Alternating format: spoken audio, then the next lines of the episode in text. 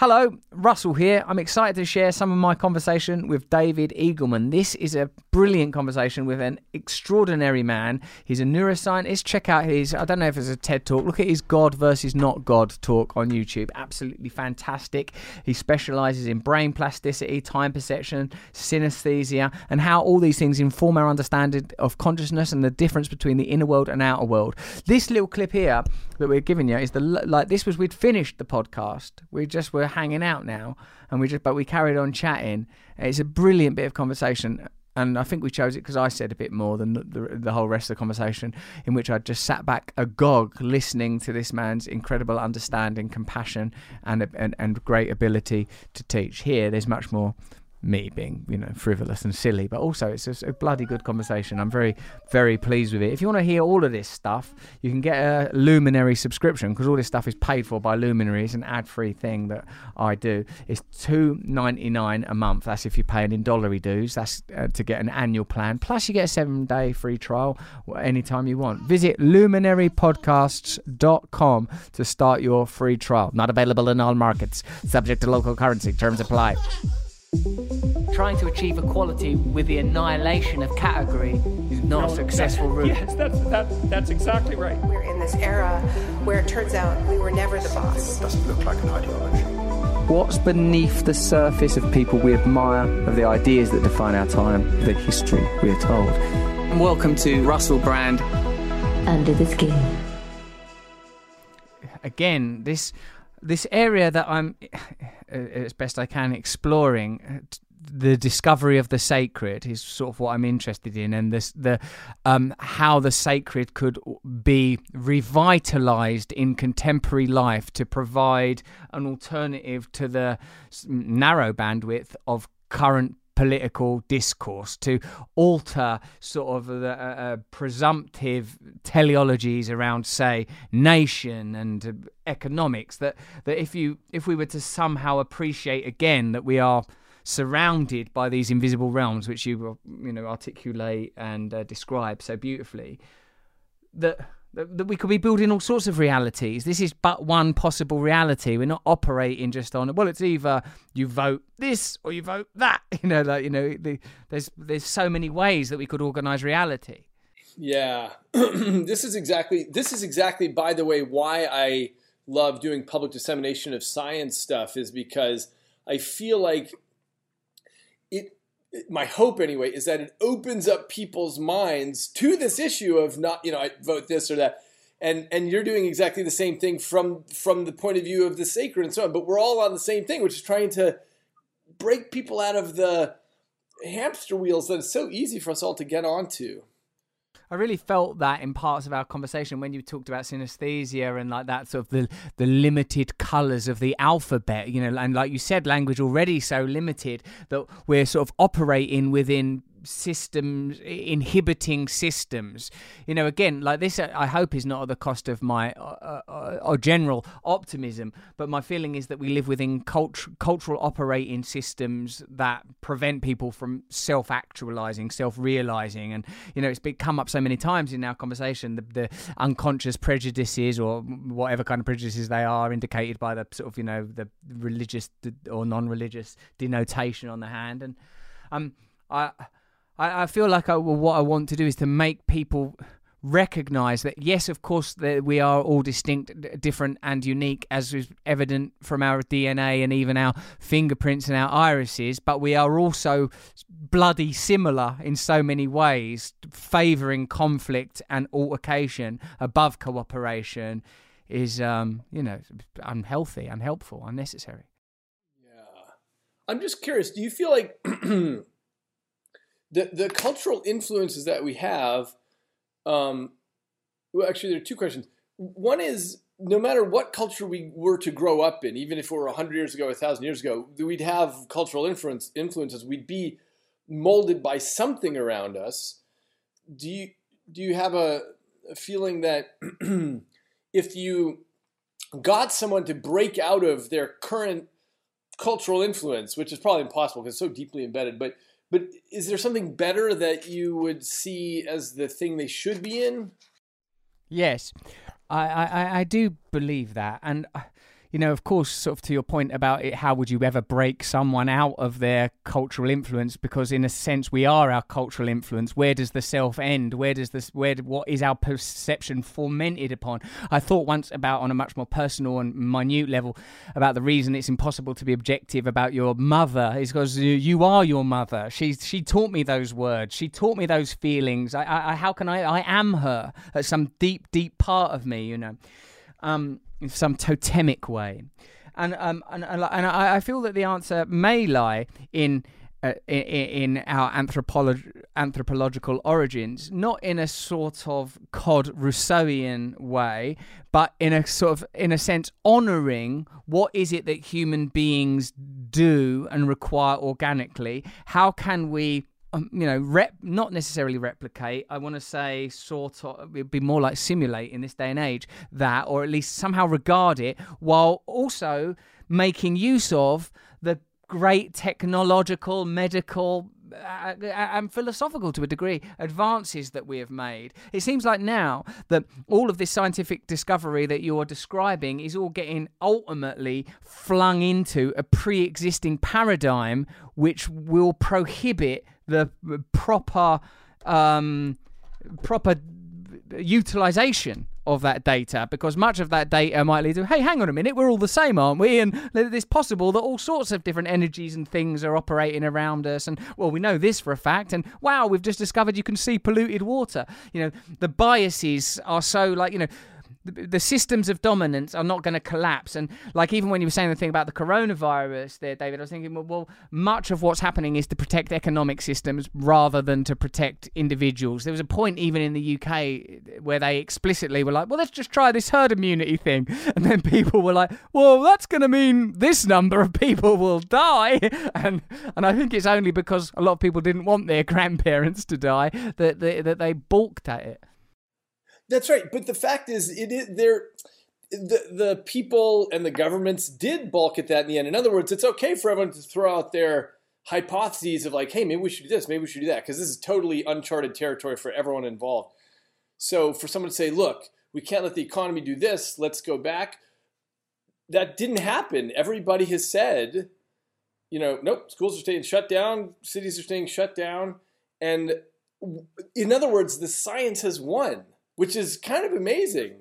Yes, it is in a sense. But what about let's take like a historic example, like the end of slavery. I feel that it's like people start to think, hang on a minute, this isn't right. For you know, a couple of centuries, yeah, this is cool. There's no problem. Let's keep this up. Then eventually, the sort of the campaign for abolition becomes more popularized. People start to viscerally understand. Hold on, this is wrong but then, what social adjustments are actually made in the subsequent centuries? What are the is the current impact of those decisions? My, to, to simplify this, yet further, um, like uh, my feeling is that the sort of decision that gets made after the abolition of slavery is what's the how can we maintain domination of a worker class as best as possible but we can't actually do literal slavery anymore. The game's up. But what we can do is this sort of close version zero hour contracts, immigrant labour, disposable life, outsourcing to countries that haven't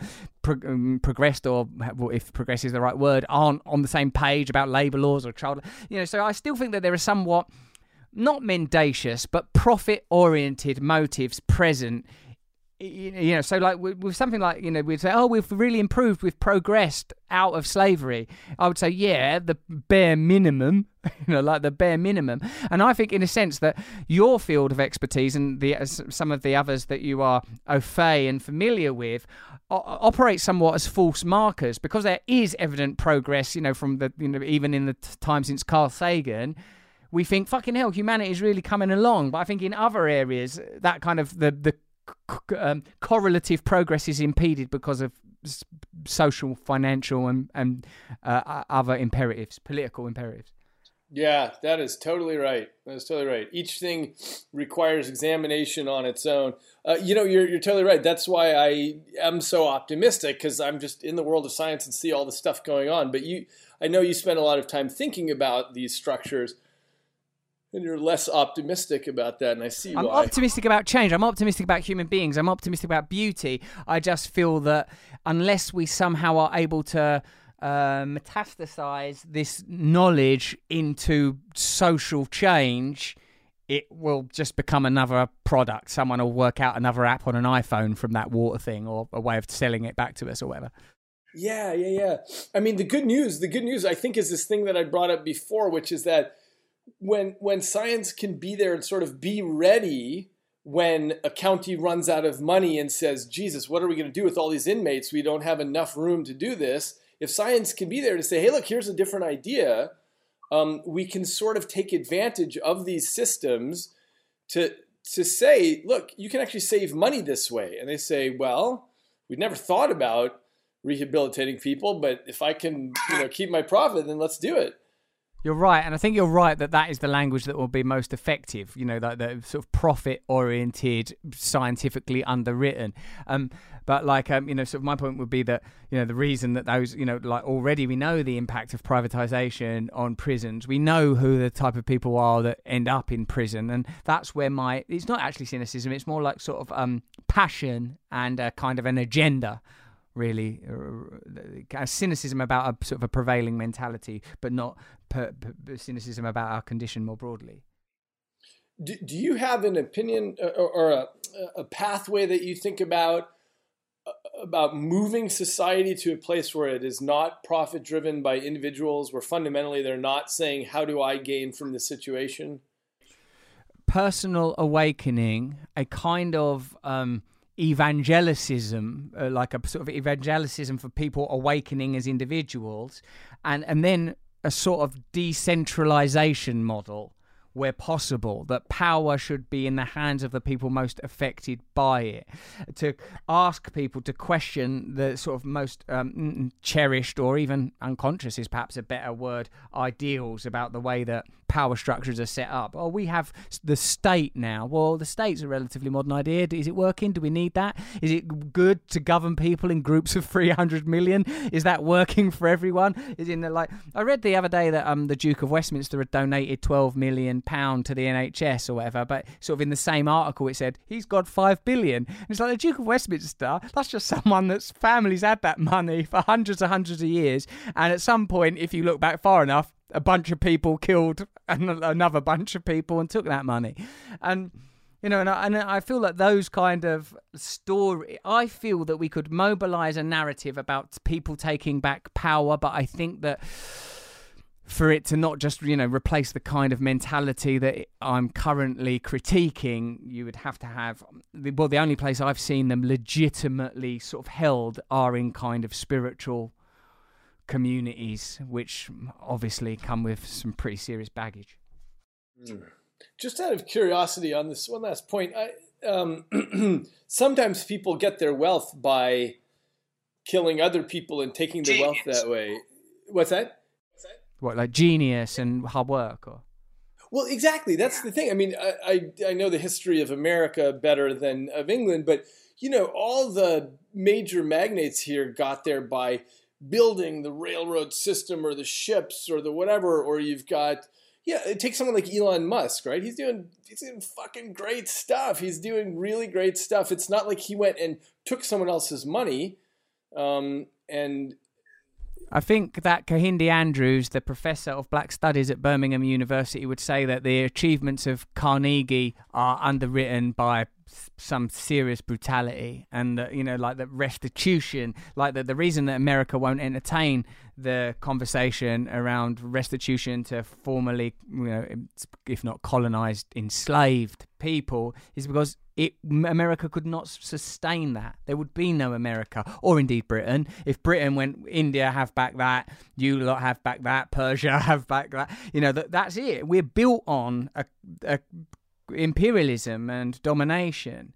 And and and when I say we, I mean like you know if unless you are part of a relatively privileged elite, then you are similarly subject to that dominion. So you know that. So I'm not suggesting that Elon Musk is anything other than a sort of a you know a a, a genius and a, a pioneer. I'm just saying that currently that all of his ingenuity enters into a system of commerce and commodification that and that there are other more pressing priorities than you know Tesla at a time uh, at the times that we're living in and as long as we have this dominant ideology if it remains unaddressed i think that we're going to experience pretty major cataclysm what do you think Well, Leslie, I just I'm curious about your point of view on this because um, take you and I, right? You mentioned that there's this problem where individuals are not able to self-actualize. You and I are, you know, we're self-actualized. We're doing what we want to do. Now, almost certainly, we've had a lot of advantages that we're not even conscious of, things that happened well before we were born that put us there. Um, but I'm curious how you let's just take the two of us as people who are you know trying to actualize ourselves. How do you think about this in terms of restitution and so on? Should should you and I go and find people who were disadvantaged by our ancient ancestors, uh, you know, our, our distant ancestors of a century ago, and do some? I mean, how do you think about restitution with us? I think that that would possibly have more value than the more global ideas that I was discussing, certainly based on experience. Like I've found like small acts of compassion and accepting personal responsibility and acting on that have been more, I would say, I don't know, spiritually or psychically, uh, you know, uh, bene- neurologically uh, uh, beneficial to me. You know, I've felt better. The most obvious example being once I did this big charity event to raise money for drug addicts, recovering drug addicts, you know, not using drug addicts, and uh, like, uh, and the, the, uh, wh- while I was there, I my one of my friends who was on the bill had his kid there, who was about twenty, and he went, "Will you talk to my boy? He's having trouble with drugs." And that that moment, more than the live event that was being televised on the BBC, and there was ten thousand people there in the room, uh, it was an arena. That had a kind of a, a, a an essential quality to it that far exceeded the more grandly framed philanthropy of the event where I was on a stage. That moment of intimacy with that young man where I sort of said, uh, like, I'm in recovery and this is how I felt and this is why I took drugs and this is why I do it. And if you want me to help you, I'll help you. That had a sort of a value that I can I can still feel it in me. I can still feel it in me, you know. So yeah, I- it does have personal implications. I don't see, you know, colonialism entirely in the abstract. I recognise that I'm a a, a, a white male. I recognise it more deep that I didn't invent the English language that provides me with a pretty continual revenue stream, or the fact that comedy is a valued commodity. All of these things have just fallen into fallen into my life, and yes, I see that as a kind of a, a, a debt of spirit and. I'd rather it was a debt of spirit than actual money, because spirit is limitless and money is limited. All right, that's all you're getting a David Eagleman. Stop right there. If you want to hear the rest of it, go sign up to luminarypodcasts.com. There's loads of Under the Skin on there, as well as a brilliant podcast from Lena Dunham and her mate Karamo's on there. I'm going to be doing his podcast soon. There's loads of brilliant content at a reasonable price. Go to luminarypodcast.com to get access to all of that. Plus, it's a really good app to sort of categorize and listen to all your podcasts on. Thanks, guys. Um, hold on. Have we got the rights to use the lyrics to Let It? That it might not have been Let It Go. Could be a sound alike. My baby.